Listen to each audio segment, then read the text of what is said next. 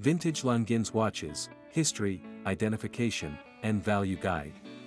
Although the Swiss have a reputation for producing high-quality wristwatches that command the highest market value, it wasn't always so. It took pioneers like the Longines Watch Company pushing the boundaries and willing to fail for eventual success. How did a Swiss watch overtake the American market? This detailed guide takes you on a historical journey where you'll learn how to properly identify and evaluate vintage Longines watches. A brief history of Longines. The Longines Watch Company began as a partnership between businessman banker Auguste Agassiz and lawyers Henri Raiguel and Florian Morel under the name Raiguel Jeune and C, before becoming Longines in 1832 St. Imier, Switzerland. This area was very famous for making watches in the Bernese Jura Mountains. Initially, the partners set up their business as comptoirs according to the établissage system.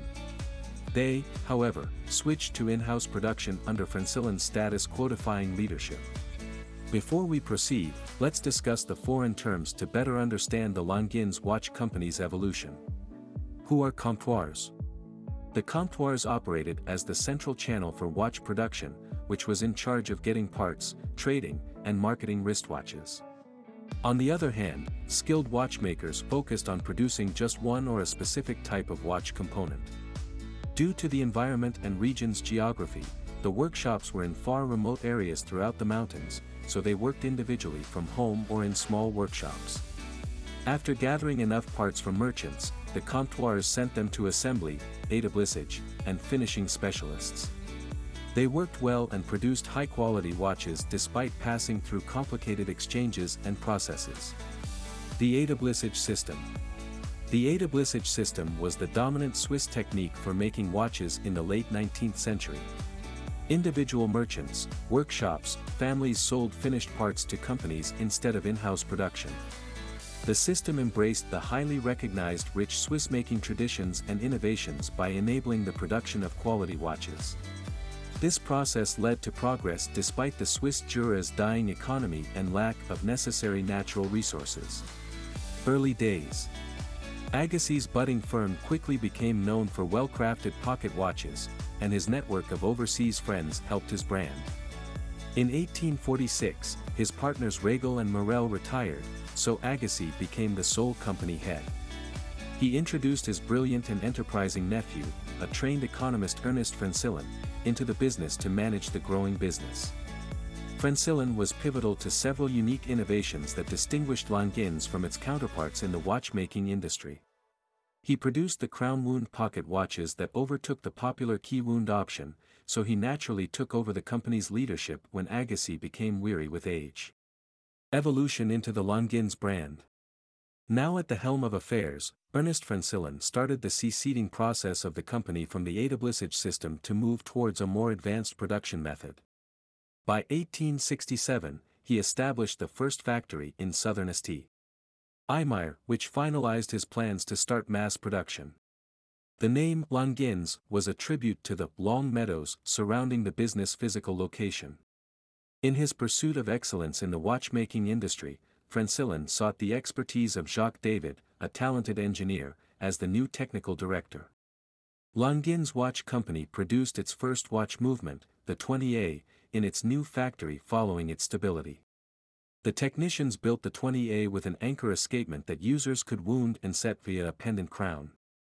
This innovative adaptation of the pendulum clock system won Longines an award at the Paris Universal Exhibition that same year. American influence. Due to the increasing fame of the U. S. Watchmakers, Francillon sponsored David's trip to Philadelphia for the World's Fair. His mission was to get new designs and strategies from the Americans to improve the Swiss brand's watchmaking quality. David wrote a comprehensive report about the American watchmaking business, from their factories, production process, raw materials to finished products. He also shared the very effective structure and quality control measures they implemented. In his report, he recommended that the Swiss company change some of its methods to compete effectively with American industries. These recommendations gave Longines the edge it needed and positively influenced the Swiss watch industry. As expected, David's revolutionary moves met with resistance from local comptoirs who felt a change in production would affect their source of income. Eventually, they saw reason and adopted David's ideas. Thus, the evolution towards industrialization commenced. Timekeeping for sport. In 1878, Longines made the 20H, its first chronograph movement which was a monopusher with a crown-controlled three functions, start, stop, and reset, watch. The 20H was suitable for producing stopwatches used in professional sporting events. Vintage Longines stopwatch chronograph. This feat marked the recognition of Longines as a pioneer in timing for equestrian sports such as horse racing and jump. By 1886, the company became a known supplier of timing equipment for sporting outfits in New York. Trademarking the Longines logo, one of the cons that came with the popularity of the Longines brand was counterfeiters. People wanted the quality of the Longines watches at reduced costs, and with demand comes a corresponding supply. Counterfeiters sold cheaply made watches as original Longines products and made high sales. Evolution of Longines logo. The fake watches were directly stealing profits from Francillon and damaging the company's reputation, so he decided to trademark the Longines name in 1880 and added the winged hourglass logo in 1889.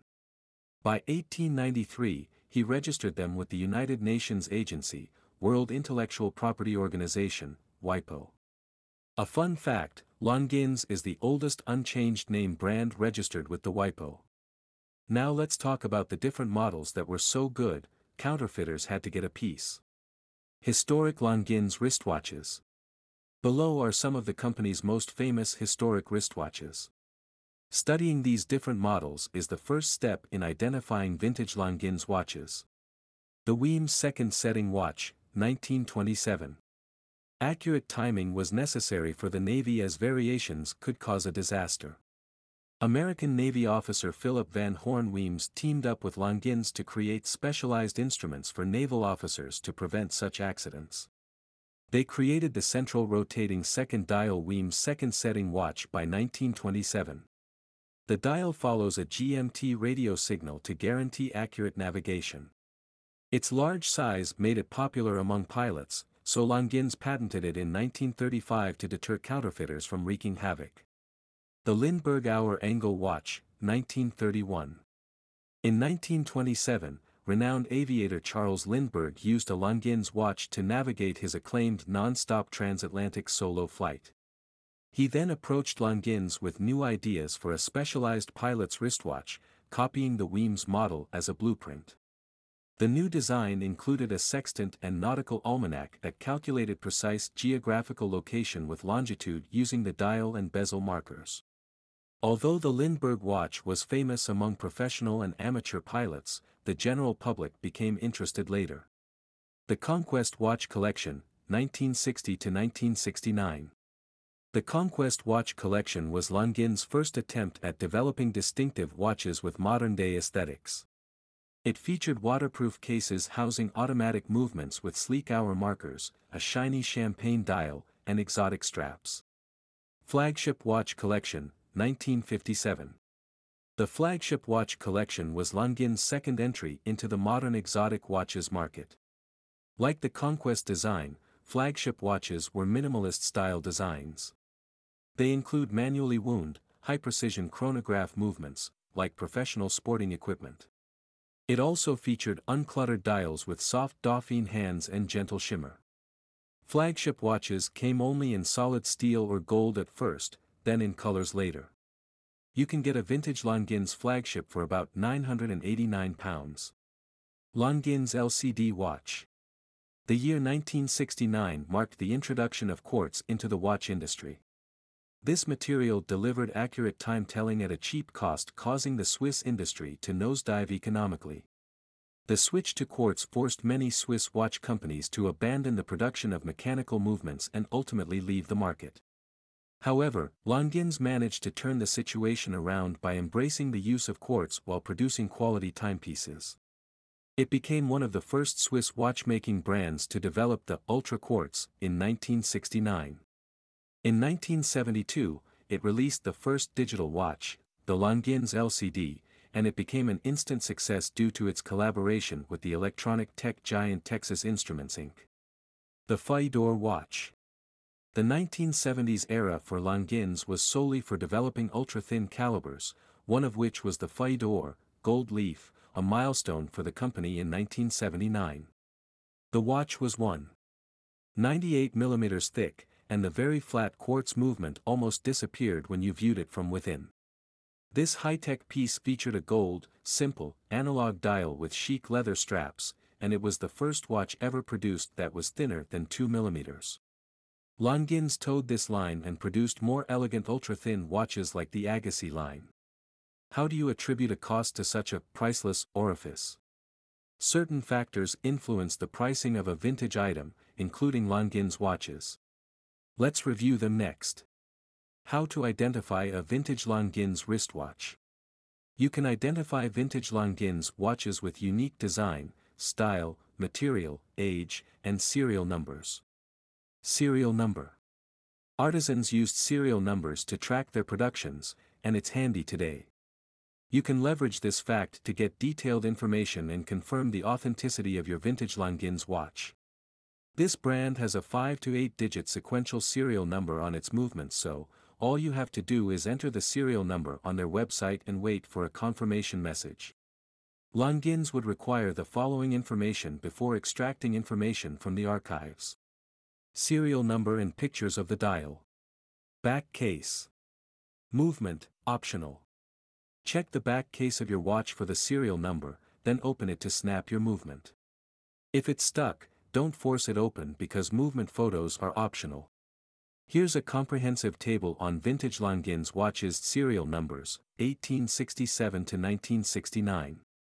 Year serial number 1867 to 1877 1 to 142,850 1878 to 1897 164,275 to 916,098 1898 to 1908 957,764 to 2,100,000 1909 to 1919 2,250,000 to 3,750,000 1920 to 1929 3,815,000 to 4,886,000 1930 to 1939 4,959,000 to 5,850,000 1940 to 1949 5,950,000 to 7,713,000 1950 to 1959 7,915,000 to 10,885,000 1960-1969 11,211,000 to 15 million.